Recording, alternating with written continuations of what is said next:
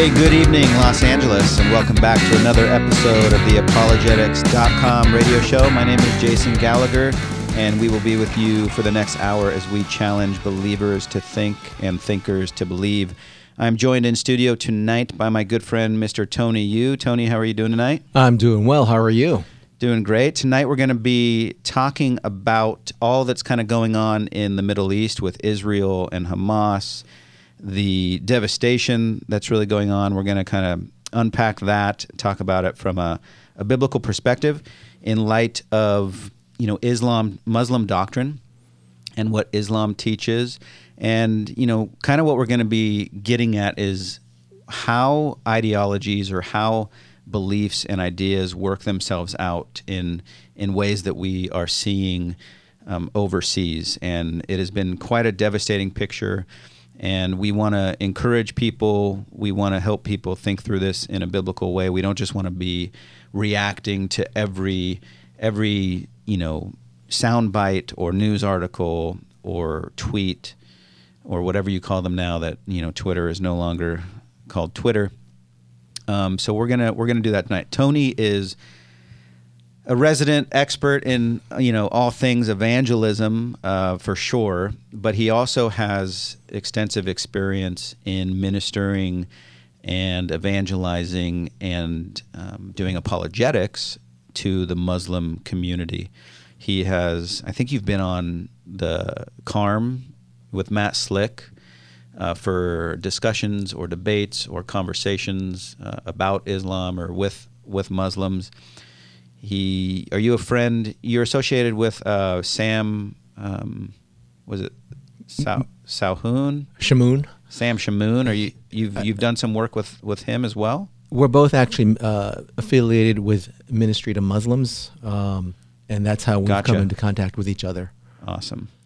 So he's here in studio, so he'll be kind of uh, giving us the uh, a lot of the a lot of the doctrine and a lot of the tools that you guys can use to better understand Islamic doctrine and how we can go about really reaching them with the gospel, you know, and reaching Jewish people also with the gospel. We definitely want to talk about Israel. We want to talk about um, the Jewish nation, um, how that relates to us as Christians in uh, the scriptures. And so, if you'd like to call us, we are a listener supported show. We do come here as as volunteers. This isn't our day job yet. Uh, we've been working towards that for a while, but uh, just haven't quite got there.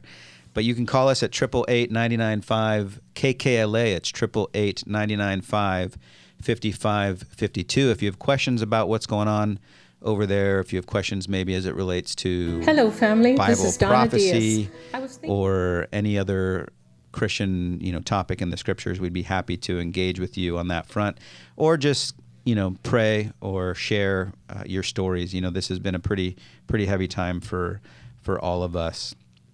Um, so Tony, let's you know start just by you know maybe offering our condolences, obviously to the Jewish community at large. You know, for the horrific uh, attacks that have been going on by um, you know these these terrorists, and um, you know we just want you to know that we are praying for you. I have many friends uh, who are Jewish. I grew up with uh, a lot of Jewish friends and going to bar mitzvahs and bat mitzvahs, and it's it's terrible. You know what has happened. I know there's been mentioning that this was the most uh, number of Jews that have been killed in any single day since like the Holocaust, uh, which is which is pretty devastating. So, I think as Christians, we really want to just keep keep that community in our prayers, you know, and and seek to love them love them the best we can. And so, um, what has happened thus far uh, over there in terms of you know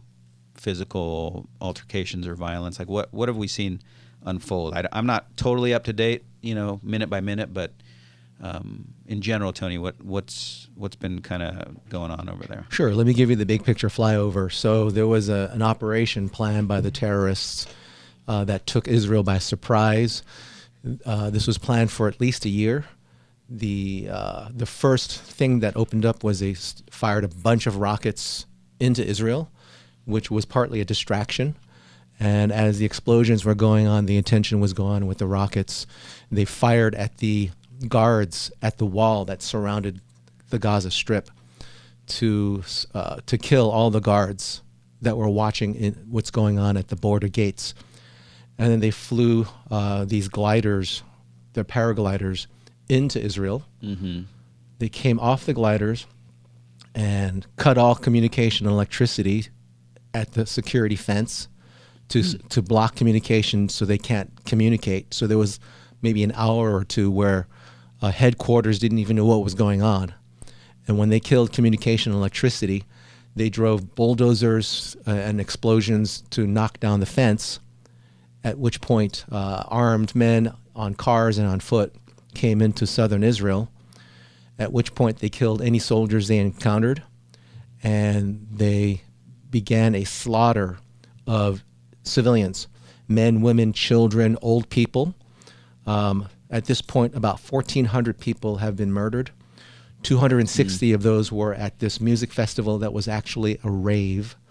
Uh, 25 of those that were killed are Americans, and these are the, the numbers we have now. 150 were kidnapped, brought back into Gaza. Um, it's a very terrifying thing because they will most likely be tortured and, and raped. Some have already been raped before they were killed. 3,000 have been injured. Um, primarily, the targets were civilians, the most innocent types. Uh, these are people at kibbutzes, Right. which are sort of the pacifists, the hippie types that live in communes and, and grow things, grow food. Okay. Um, there have been, uh, it's been known that there was this one place where 40 children were murdered. Some of them were beheaded, burned, uh, completely dismembered. Uh, as Gaza, as they launched rockets from Gaza into Israel, you, if you just go into YouTube and type in rocket launch from Gaza, you will see they're launching rockets from the cities, from buildings or right next to buildings. So they're using their own people as human shields. Um, Netanyahu, Netanyahu has this um, In terms of the like retaliation. Right. So if you want to take out the rockets from from launching Right. into Israel, you have to strike areas that are right next to or on Where top of launched from. civilians in their apartments. So Benjamin Netanyahu has this uh, phrase. That's terrible. Speaking of Iron Dome, he says Israel protects their women and children with rockets. Hamas protects their rockets with w- women and children, yeah. and that's what we're fighting against. Yeah, So- it's completely. You know, there's there's different theories on on war, and there's this idea of just war. You know, theories and you know, Hamas, the way they're going about it. You know, some of the they're even though war is a terrible thing that you want to avoid really at all costs. There are, I think, biblical guidelines or biblical reasons why war can be justified. Right. Absolutely. Um, yet, even in war, even in that terrible scenario, there's principles that most nations or have people have understood you follow these things. And some of those things include not killing civilians and women and children and those sorts of things. And it's like from from the get-go those sort of rules of engagement so to speak have been completely ignored um, and not even you know and ignored and also kind of celebrated in the sense that you're seeing these videos and and pictures of these uh, horrific crimes that you know one would only think that these videos must the source of them must be from you know Hamas themselves. You know they took the videos they and they're they're wanting them to be made known or made public. And that just kind of you know that level of depravity um, just kind of just takes this whole thing to a, an entirely different level of evil it's a psychological war. It's terror. and hatred yeah But it's even worse than that because they, they're claiming to fight on behalf of the people of Gaza, but they're using the people of Gaza as human shields. Right. And when Israel um, drops leaflets and tells people where the next um, strike is going to be and tells people to, to flee, mm-hmm. uh, Hamas tells the Gazans not to leave. They want Gazans to be killed for propaganda purposes. Right. So they could try to garner sympathy. Or, make Israel look bad. Right. Yeah. So, what is, what does Hamas want? What is what is the goal? What is what is kind of the driving ideology, foundational beliefs um, that are really behind this? You know, So what is the end game? you could look at the charter of Hamas, and but it really boils down to this: they're going to tell you they want justice, they want peace, they want um, a place for the people of, of the Palestinians to live. I don't think there's such a thing as a Palestinian because there's no such place as Palestine. The most famous Palestinian in the world is Yasser Arafat, who was an Egyptian. But I'm going to use the word Palestinian anyway for shorthand. Okay. So they claim they want uh, a place for the Palestinians to live, but in reality, in reality, what they really want is they want all of Israel to be owned by a Muslim, uh, a Muslim government. hmm They want the death of every single Jew on earth. They want the entire land of Israel to be taken over for Islam. And the principle is this they believe that if any land has been conquered by a Muslim force, that land forever belongs to Islam. And because at some point in the past, um, the present day Israel had been overrun by Muslims, therefore it is their right to own it. Okay. And where does where do these sort of beliefs or you know, guidelines, principles come from? It comes from Is the history of, of Muhammad. How Islam grew is it grew through terror, it grew through war, it grew through mur- uh, grew through murder and rape. Hmm. So when you come into a society and you destroy any ability to defend itself and tell everybody they need to convert or die, everybody converts, right? Because they have they have no choice. So within a generation or two, everybody is Muslim because their their parents didn't teach them anything other than Islam because they were forced to, sh- to teach them Islam. hmm So within a couple of generations, through terror, through war, through murder, through rape, you will convert a nation into Islam, and that's how Islam grew. That's how Islam has always spread. Okay. Yeah, and that, and so that that's kind of what they're what they're looking to do here is uh, conquer Israel through war or violence and, and fear. Yes, and they have a special hatred for Jews. In in the Hamas charter, which is a quote from Hadith in Sahih al Bukhari, it says this: "The day of judgment will not come about until Muslims fight the Jews, killing the Jews. When the Jews will hide behind stones and trees." The stones and trees will say, O Muslim, O Abdullah, there is a Jew behind me. Come kill him. Okay. So, So- they see they see this as a means to an end. And the end being Judgment Day. So they want to bring that about through this killing through killing Jews, of the Jews. Jews specifically. But Okay. their hatred isn't only for Jews. Their hatred is reserved for Christians and anybody who is not a Muslim who- who refuse to, to convert to Islam. hmm In fact, what we're doing right now, when we're exposing the truth about Islam, they consider this persecution. They consider this waging war just because we're sharing ideas. This is Mhm. forbidden. It's haram in Islam. Well, we're we're simply reading from their own charters and, and principles. We're just we're just reading word for word what Yeah. what they say. Exposing what their what their beliefs are. yeah, and the word Hamas.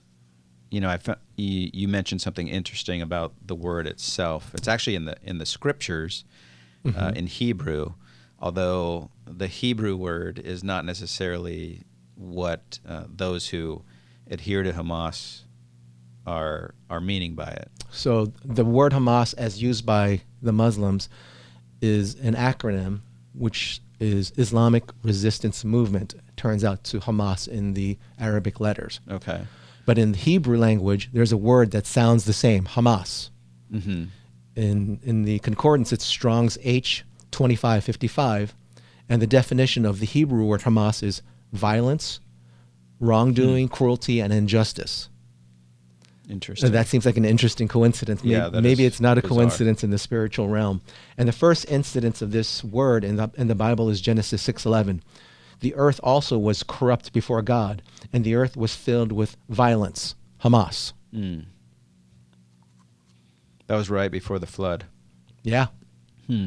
Interesting. So, other places in. So, what about this this law uh, governing the land? You know, this is from the Charter of Hamas as well, Article eleven. Yes. It so, talks about reclaiming this land, and this is part of part of the motivating factor behind, um, you know, this long long standing conflict. Right. So I, I can read the uh, charter to you. Uh, this is the law governing the land of Palestine in the Islamic Sharia law.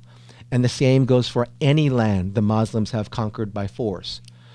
Because during the times of Islamic conquest, the Muslims consecrated these lands to Muslim generations till the day of judgment.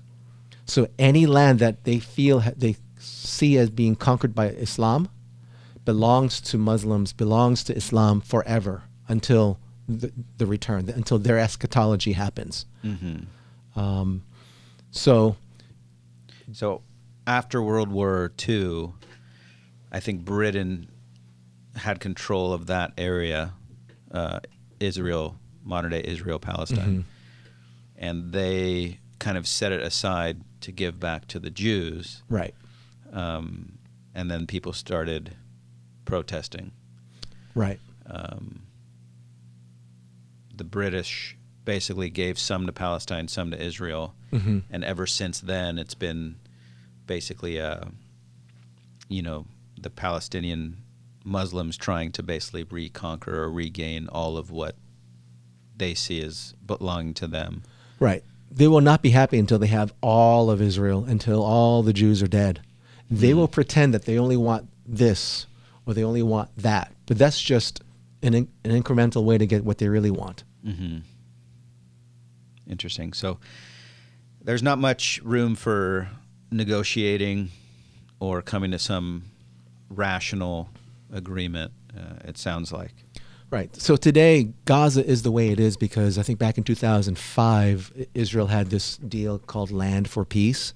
Mhm. They moved out of Gaza and gave it back to, they gave it to the Palestinians, right? So they can rule themselves. Mhm. And the idea was that they were going to now have peace with the Palestinians. There won't, won't be as much violence because now they have a piece of land to call their own. Mhm. But the opposite has happened. They fire rockets into Israel from Gaza. Mm-hmm. Yeah. Have you? Are you familiar with the history of Hamas when they were when they became like a an organization or a group? Uh, I, I couldn't quote the year. I just read it earlier today, but it's it was it in recent? the uh, it was in the late or middle 20th century. Okay, that's what I've heard too. I heard I think some numbers or years in the 80s, maybe even the 90s. Something like that. Yeah. Um, so if they're a group that fou- was founded somewhat recently, um, why you know what is what is different about them specifically um, that causes them to be this you know violent and radical amongst like the greater Muslim population? Yeah, let's talk about that. So let's make sure our listeners understand we do not believe every Muslim is is like Hamas. Right. Um, but we do believe, we know for a fact that the Islamic sources are among the most violent and satanic sources on earth. The scriptures, The, their- Quran. the Quran and the Hadith are the most evil writings on earth. And I can, I'll share some of these with you today. Um, but most Muslims, especially in the West in America, don't understand. They haven't read much of their their own Quran and Hadith, especially the Hadith. So the the reason why Hamas is the way it is is because it reads its sources. It reads the Quran, it reads the Hadith, and understands it in context. Mhm. So you can divide the Quran into two sections the Meccan verses, or the Meccan surahs, and the Medinan surahs. When Muhammad started off and he claimed to be a prophet, he was nobody. He had to build up a following. What that was when he was in Mecca. So the only way he could operate was to pretend to be peaceful, and he was, you know, uh, saying the Jews and the Christians and the Sabaeans and everybody were their friend, were his friends, and e- everything was peace. That's when you get your your um, your peaceful uh, Quranic verses. Okay. But later he was kicked out of Mecca. He went to Medina where he found success. His grew, his following grew, and as his as his power grew, he started to become violent. He started robbing caravans, um, raping, pillaging. That's when the the violent verses, the Medinan verses, came into being. So in the Quran, you're going to find contradictory verses. Sure. Some that say uh, anybody can believe whatever they want, right? And then others say Tolerance, kill anybody who doesn't believe, intolerance. right? right. so how do you deal with that? So how do you deal with this contradiction? Well, within the Quran, there is a mechanism to deal with this contradiction or any contradiction in the mm. Quran. Any verse that contradicts another verse, it's resolved by whichever verse comes later abrogates the older verse. Okay. So, do you remember what I said was the later verses? The Medinan, Medina, Which are the violent verses. the violent ones, right? Right. And so, my understanding is that the Quran itself is organized in terms of length of chapter. Right. So, how do you? Is there like a chronological version of? Do, do the surahs tell you when they were written, or how do you how do you get to the chronological? There is no way to get chronology from the Quran itself. So how do they? How do you get the the Meccan versus the Medinan like timeline? So the only way to get was written. chronology is to read the Hadith, and there are volumes and volumes of books. Oh, okay. And the Hadith will comment on the the uh, the surahs, and you can put together a timeline. I believe there's somebody has put together a chronological Quran. Okay, I had to look that up. gotcha. But I wanted to mention that um, as Christians, we don't just complain about the things that are bad. Yeah. We want to do something about it. Yeah. And Ministry to Muslims, ministry to Muslims.com. Yep. They have a weekly outreach to mosques and, and, and uh, Muslims on the streets. They operate primarily in the Inland Empire. So if you're interested in doing ministry, reach out to ministry mus- to Muslims.com. Ministry to Muslims.com. And you've done that. I've done that. What is that like for listeners? What what what would they ex- what could they expect if they wanted to kind of come alongside that ministry and and try to reach you know their Muslim neighbors? one of the biggest, the most uh, often done events is they'll, on a weekly basis, go to a mosque, stand outside. Uh, they, they time their arrival for before and after Friday prayers. And just have conversations with Muslims as they come in and out Mhm. and hand out literature. But uh, those have been very fruitful. How do you approach those conversations? So for me, I would say, hey, uh, so if I'm handing out literature, sometimes that's the gateway to get into a conversation. Did you get one of these? Can I ha- can I give you one of these? Have you read uh, any part of the uh, Injil? Injil is the gospel, right? Yeah. So you just give them literature, and then I, I often will ask, uh, here's a, here's a great way to get a Muslim into conversation. Um, excuse me, I'm interested in finding out more about Islam. Can you tell me about Islam? Yeah. let them talk, listen, and, and pay attention. Mhm. And once they talk to you, now you can say, Can I tell you a little about what I believe? Once you've given them time, they feel obligated to listen to you. hmm Then you can share about Jesus. Yeah. What do you find? Do you find something in the Old Testament, um, in particular? I know. I know they believe. Uh, they say they believe the the scriptures, Old Testament. You know, Noah, Abraham, Moses, those sorts of things. Do you find anything particularly helpful um, in terms of common ground uh, when witnessing to them? Yeah, there there are a lot of areas where we can point out in this in the Quran that point to Jesus, point to the Old Testament. But if we share anything that contradicts Islamic theology, they will claim that you're reading out of a book that's been corrupted. Right. So they can they have this automatic negation of anything that contradicts what they say. hmm So let me share with you one apologetic tool. Um, David Wood, who is a f- famous uh, Mhm. apologist for Islam, coined it as the Islamic dilemma. And there's two verses. So Uh, I want you to remember these two addresses 33 and 634. 33 and 33. 634. Okay. 3 3 says this He has sent down to you, O Muhammad, the book in truth, confirming what was before it, and he revealed the Torah and the gospel. So, chapter 3, verse 3 of the Quran says, The Torah and the gospel came from Allah. They are Allah's words. 634 says, And certainly were messengers denied before you, but they were patient over the effects of denial and they were harmed until our victory came to them, and none can alter the words of Allah. So 3 3 says basically my Bible are Allah's words. 634 says Allah's words can never be corrupted. When you share this with them and you slowly walk them through these two verses, then you can make the argument that my Bible is incorruptible. If you say my Bible is corrupted, then you're saying that the Quran is saying is telling you a lie Mm-hmm. Right? And since my Bible and your Quran don't agree on, on many issues, and your Quran says my Bible must be true, then you're saying that the Quran must be false. Mm-hmm. So either way, they're they're stuck. Okay. They're forced to listen to you. so yeah, they can't they can't have it both ways. Right. Right.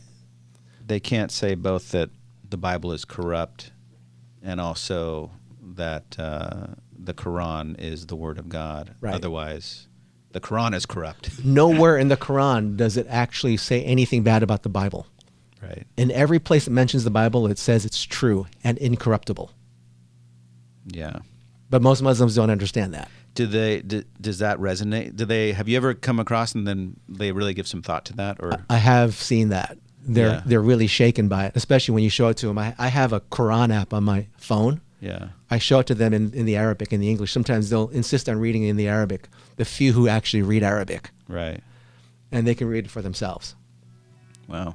So we're coming up on the first break here at the apologetics.com radio show. Uh, we're talking tonight about Israel and Hamas and Islam and some of the foundational doctrines that have led to some of the violence that you're seeing coming from uh, this uh, group called Hamas. So stay tuned. We're with Tony Yu and Jason Gallagher, and Tony's sharing some great thoughts on how to reach your Muslim neighbors with the gospel. So we'll be right back after these short messages.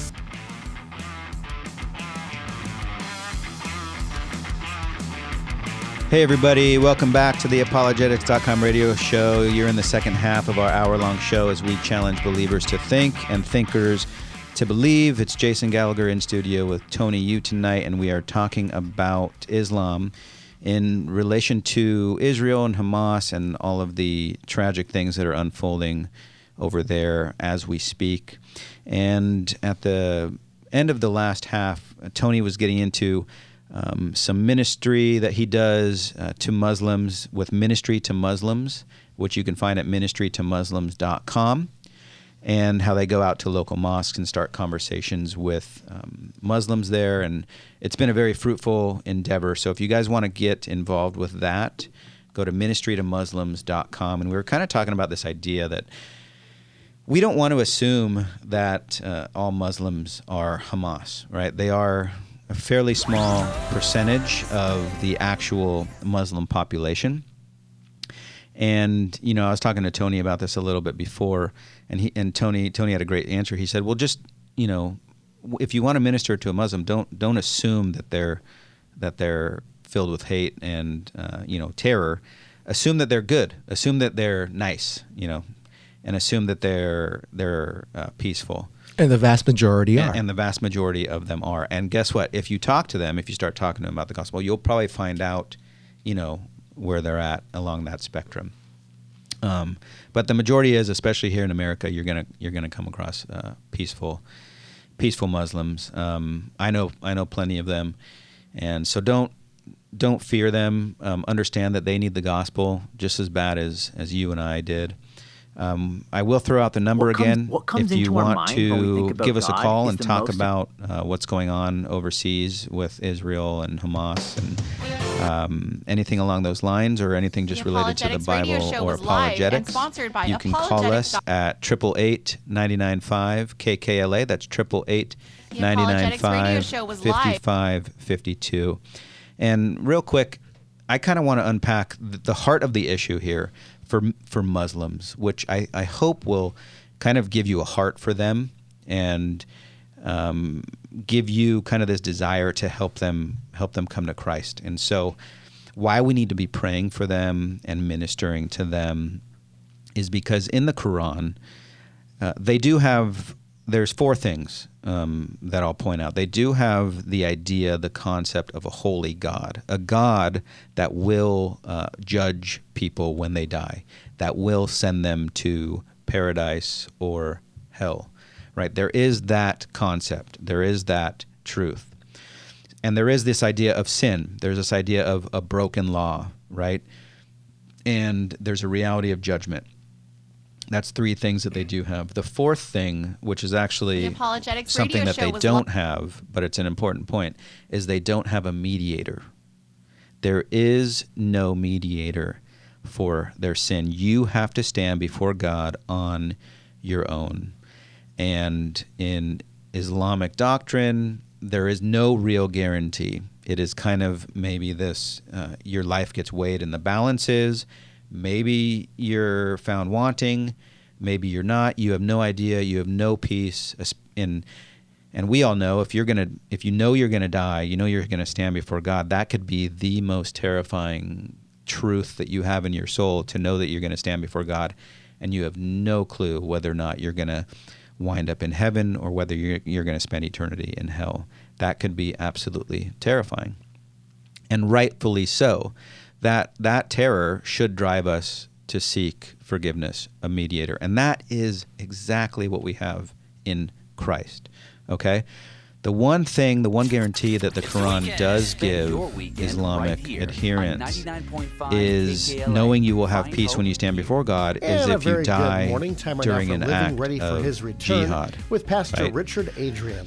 Um, Tony could probably give us the the c- verse from the Quran. I, I don't have it right here, but um, or maybe it's in the hadith. living ready for but his return. There is this Pastor Richard internal Adrian. argument in Islam on what exactly jihad is. Right? Some people, um, nevertheless, believe that it is this kind of act of war or act of terror against unbelievers, and if you die uh, in that sense, you will be guaranteed paradise. Um, I've actually spoken with a good friend of mine who is a Muslim about that. Um, he doesn't believe in the violent form of jihad, but he did explain um, that there are people who do believe in that. And so, if there's a guarantee, you know, some people see that as a way to get to heaven. Sadly, they won't. That will not get them there, as as we know from the scriptures. Um, and one of the a case in point is really, um, you know, a story I came across back in 2007 in Scotland. Right, two men drove this jeep into an airport, attempting to set the place ablaze in a fireball. Right, and these men they failed. Right, and they died 10 days later from their burns. Right, um, and these men were not down and outers. They were doctors. They were part of the National Health System physicians. I don't know if you remember this, Tony. No, I don't. Um, but they were, you know, well-to-do, well-educated doctors. But um, this is the result of a conviction of sin in your heart and in your conscience. Uh, this idea of a holy God, but having no provision by God uh, to provide salvation. So understand that about the Muslim doctrine, Muslim theology, and then understand how important and valuable it is to bring that mediator, the knowledge of that mediator, Christ, to them, right? Jesus Christ can provide that perfect peace with God because he provided that perfect sacrifice on the cross of Calvary, right? Um, and so our love for these people has to be big enough to get over these barriers that we have. Um, and that is something only the Spirit of God can really do in our hearts. And I pray that, you know, He does that for me as He does that for Tony, as He does that for those listening um, tonight uh, on the show.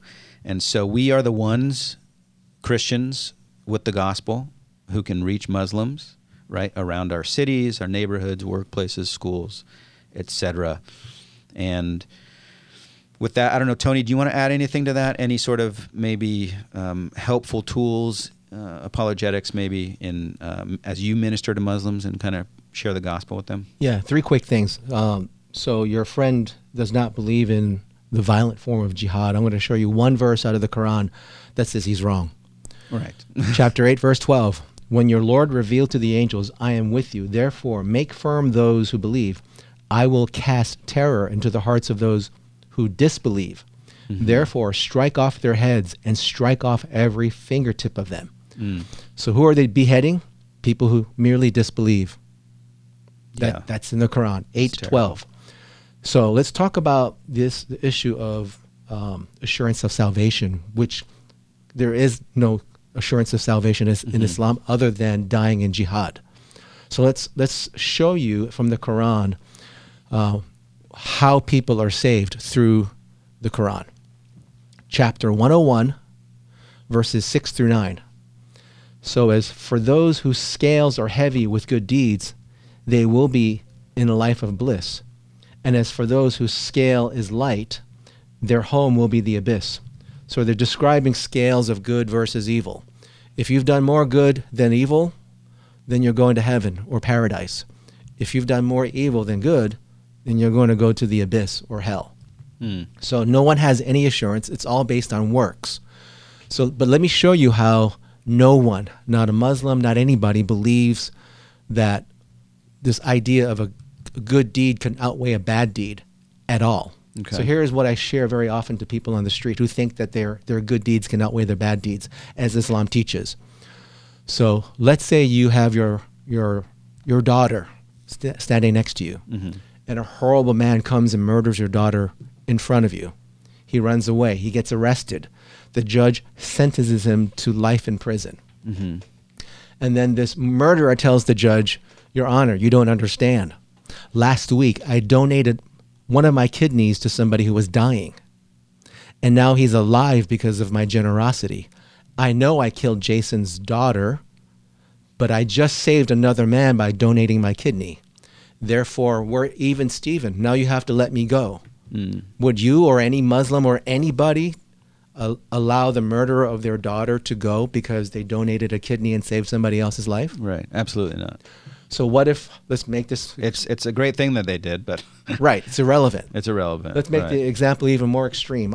I was a fighter pilot. I stopped a kamikaze attack and I saved a thousand people on this aircraft carrier. But yesterday I murdered one person. Mm-hmm. Right. A thousand to one. You should still give me a parade and forget about the murder. Mhm. What do we do? What do we do with the good deeds? Those are great, but we have to judge any evil you do based on the evil itself. Mhm. Any good deed is irrelevant to that. Right. Absolutely. So, Yeah. so the premise of what, what I just read out of the Quran in chapter 101, verses 6 to 9, about how you're saved by having your mm-hmm. good deeds that way you're bad, mm-hmm. makes no sense. Nobody would ever accept that. The only way your sins can be forgiven, forgiven is for someone to pay. So, who had to pay, Jason? Christ. Jesus Christ. God Himself, the one that we sinned against. At the cross, justice meets mercy. Because Yeah. Jesus paid the penalty for our sins, then God can grant us mercy Mm-hmm. that we receive through faith before we do any works. Amen. And so that's that's the good news of the gospel, and that's kind of the heart behind why we want to, um, you know, the the condition that most of our Muslim neighbors are in in terms of their, um, you know, standing before a holy God. And so on the other side of this conversation, we have um, Jewish people, right? And it's important that we also minister to them. And so let's take, we want to take the rest of the show to kind of speak to the idea of ministering to our Jewish neighbors, right? Understanding kind of the mindset that they are coming from. You know, and a lot of Jews are very unreligious, you know, um, to a large extent, and maybe more secular of a mindset. Some of them are more, um, you know, practicing and, and faithful, faithfully adhering to kind of their their teachings in the Old Testament. And so, let's talk about that, Tony. Um, let's kind of springboard and shift over to, you know, the same idea, really, ministering to to Jews who, um, you know, we have we have a large amount in common with, obviously, in the whole Old Testament. Um, but obviously, they miss a, a huge, a huge important part um, of the you know the Messiah and Mm-hmm. who is the Messiah and um, what that Messiah came to do. So why don't you frame you know kind of how you go about sharing the gospel with a with a Jewish person, Jewish Jewish believer. So I normally would start with Way of the Master. We'll, we'll discuss that later. But um, I want to talk about Isaiah 53. A lot of Christians understand the power of Isaiah 53 and how to use it. So the standard technique is to start reading out of Isaiah 53, pieces of it, and not tell your Jewish friend where you're reading from and ask them to identify what this passage is talking about. Let me just read two verses. Surely he has borne our griefs and carried our sorrows, yet we esteemed him stricken, smitten by God, and afflicted. But he was into our wounded for our when we think of- transgressions, he was bruised for our radio iniquities. the chastisement week, of our peace was upon him, and by his stripes we are healed. It's the weekend. You ask your, your Jewish friend, who is this talking about? apologetics.com And, and most of them will say, "You're talking about Jesus. You're you're reading from your your New Testament." and this and then you re- reveal to them, no, this is from the Old Testament, Right. your Tanakh, your Bible, mm-hmm. and they're shocked, right? And that does work, but um, uh, Jews have come up with a, an argument against this. They will say that Isaiah 53, the entire chapter, is about the Jewish people, that the Jewish people bore our griefs, and the Jewish people carried our sorrows. That Jewish people were esteemed stricken, smitten by God, and that Jewish people were wounded for our transgressions.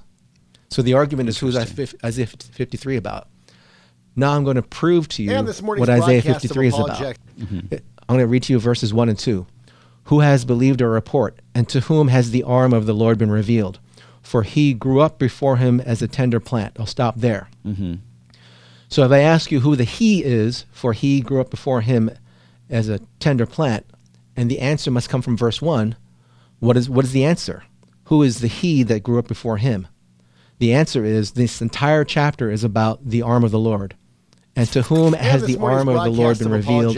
For he, pre- the arm of the Lord, grew up before him as a tender plant. Mm-hmm. Read this whole chapter. It's about the arm of the Lord. Now read verse That's 5. the It says, For he right. was wounded for our transgression. Point out to your Jewish friend that this is substitutionary atonement. Right. Jews typically don't believe in substitutionary atonement, but there it is right there. Okay? But who is this arm of the Lord? Well, if you go back two chapters, Isaiah 51, 9 and 10, here is the secret to who the arm of the Lord is and who what 50, Isaiah 53 is about. Awake, awake, put on strength, O arm of the Lord. Awaken as in ancient days, in the generation of old. Are you not the arm that cut Rahab apart and wounded the serpent? Are you not the one who dried up the sea, the waters of the great deep, that made the depths of the sea a road for the redeemed to cross over? What event is verse 10 talking about? The, depths of the sea for the redeemed to cross over? the Exodus.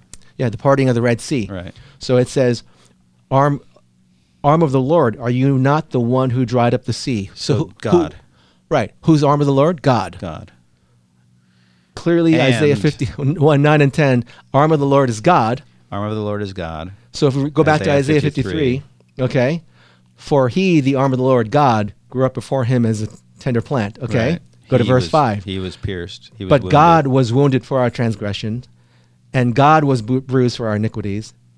The chastisement for our peace was on God. Yes. And So by- there is no question and by who has- God's wounds, we are healed. right?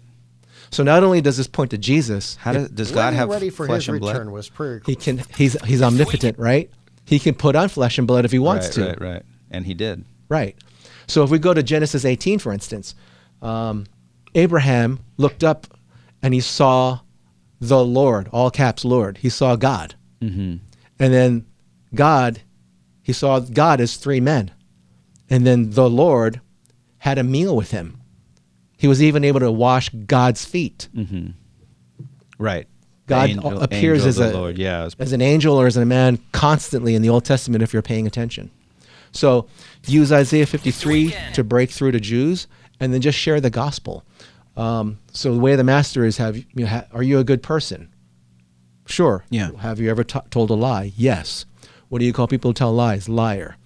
Have you ever taken something that you don't own? Yes. What do you call people who steal? A thief. So what are you? You're a thief. So if they admit to lying and stealing, you say it's okay. You have a way to um, to re- atone for your sins in the Old Testament. When's the last time you offered an animal sacrifice at the temple in Jerusalem? Mm-hmm. The answer is never, because that temple was destroyed in 70 A.D. Right. So you have a problem, don't you? But that's okay. Those animal sacrifices o- only pointed to Jesus. Mm-hmm. Okay? And Jesus was your sacrifice. Bring them to Isaiah 53. Does that mm-hmm. help? Absolutely. It should. Yeah, I've witnessed I've I've had a lot of fruitful conversations, I would say, with with Jewish people using that approach too. And I think using obviously, you know, what you're referencing there, what the way of the master, you know, Ray Comfort, Living Waters, the biblical principle they teach is law, law to the proud, grace to the humble, law mm-hmm. before gospel. And the law is the schoolmaster that leads people to Christ. And how does it do that? Well, it shows us our sin, right? It shows us our need for forgiveness. It shows us our guilt, you know, before a holy God. And a, a great point of common ground with a Jewish person is the Ten Commandments, right? The law that was given to Moses, the law that was written, you know, by God's finger on tablets of stone and you know which is also written on our heart i remember talking to a, a jewish person one time you know i said hey you know if if you died would you go to heaven? And he said oh yeah definitely definitely. Um, i said oh you know why is that? You know? And he's like well because i'm righteous you know? And i was like okay can i ask you a few questions to see if that's true? And you know immediate i walked him through some of the law some of the commandments you know lying stealing uh, taking god's name in vain looking with lust. And you know in a matter of minutes he had completely flipped you know his his you know understanding of himself right? That he wasn't righteous. And then absolutely able to talk about the sacrificial system atonement what that looks like and how christ the messiah jesus of nazareth you know came to bear that sin once and for all upon himself. And eh, it's just it's just a matter of putting the gospel in the proper context you know for people. Let's talk about sin as far as Israel, the nation as a whole. Um, Israel holds a gay pride parade in Tel Aviv every year. Mhm. Okay, and this uh, music festival that was attacked by Hamas, it was Right. it was a festival called the Tribe of Nova Music Festival, Mhm. but it's actually a rave where it's a drug-filled party. And if you look at some of the videos from from that um, rave, you see this gigantic Buddha statue hovering over the entire event. mm-hmm. So we, we see national Israel sort of falling back into the Israel of old with its sexual immorality and its idolatry. Mm-hmm. And if you look at Judges verses uh, 1 and 2, then the children of Israel did evil this in the sight of the Lord. of- So the Lord delivered them into the hand of Midian for seven years. was- Okay? Mm-hmm. And then it goes on to say the children of Israel made for themselves dens, caves, and strongholds which are in the mountains. So they sinned against God, so God sent these more wicked people to attack them, and they're hiding in caves. Mm-hmm. So when I heard about all these things that were going on in Israel with this Hamas attack, it sounds just like this. yeah So I want to call for Israel to repent, to go back, to come back to the Lord, to take this horrible situation and reflect on their relationship with God and read their own Tanakh, their own Old Testament. Yeah. Find out they're actually in need of salvation. They need Jesus. Yeah, I appreciate I appreciate that reminder and that point. You know, if we it reminds me of Second Corinthians 10, I believe it is, where the apostle Paul is writing even to the New Testament church and he's basically saying to them, you know, do you remember do you remember when, you know, thousands of people died in a day when they were swallowed up basically by the earth because of their, you know, sexual immorality, right? And the apostle Paul basically says, well, take heed, you know, lest you be tempted and lest you fall into sin. And I think this whole idea of taking heed, none of us are immune from that. None of us are are beyond the capability of falling into grievous, grave sin, um, whether on an individual level or a national level. And I think God is the same yesterday, today, and forever. You know, and I believe, you know, just as God used evil nations to bring judgment upon um, other nations, right? He does that, and he he can still do that today. And so I think when these things happen, when you see this sort of evil, you know, attacks and stuff um, from nations onto other nations, I think it should be a sober reminder that you know we are all you know going to die. We're we're going to stand before our Maker, and and you know by God's grace, hopefully that that should cause us to to look at ourselves and and to really have a hatred for sin and a hatred for evil um, because of how destructive it is and you know what it leads to.